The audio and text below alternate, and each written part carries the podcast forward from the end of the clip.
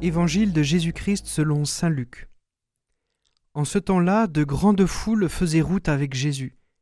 Il se retourna et leur dit Si quelqu'un vient à moi sans me préférer à son père, sa mère, sa femme, ses enfants, ses frères et sœurs, et même à sa propre vie, il ne peut pas être mon disciple. Celui qui ne porte pas sa croix pour marcher à ma suite ne peut pas être mon disciple. Quel est celui d'entre vous qui, voulant bâtir une tour, ne commence par s'asseoir pour calculer la dépense et voir s'il a de quoi aller jusqu'au bout?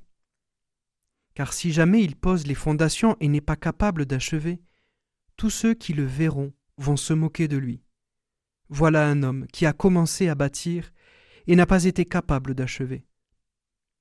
Et quel est le roi qui, partant en guerre contre un autre roi, ne commence par s'asseoir pour voir s'il peut, avec dix mille hommes, affronter l'autre qui marche contre lui avec vingt mille.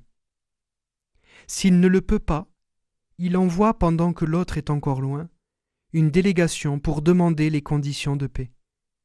Ainsi donc, celui d'entre vous qui ne renonce pas à tout ce qui lui appartient ne peut pas être mon disciple.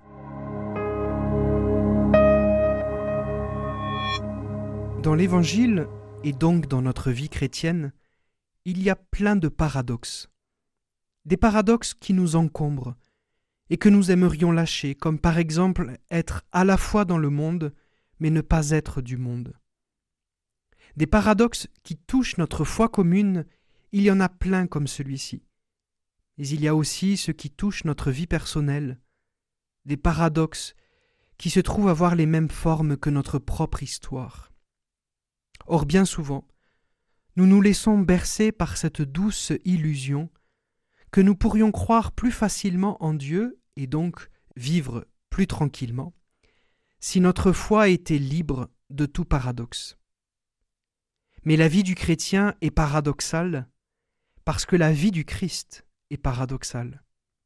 Le Très-Haut naît comme le Très-Bas, le Maître se comporte comme le serviteur, la source d'eau vive crève de soif, le béni de Dieu se fait passer pour le pire des maudits, et le mort revient à la vie.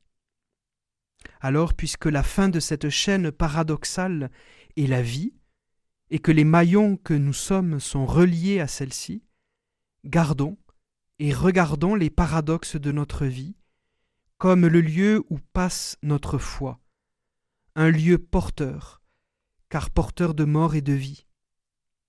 Dans ce passage d'évangile de ce jour, il y a un paradoxe.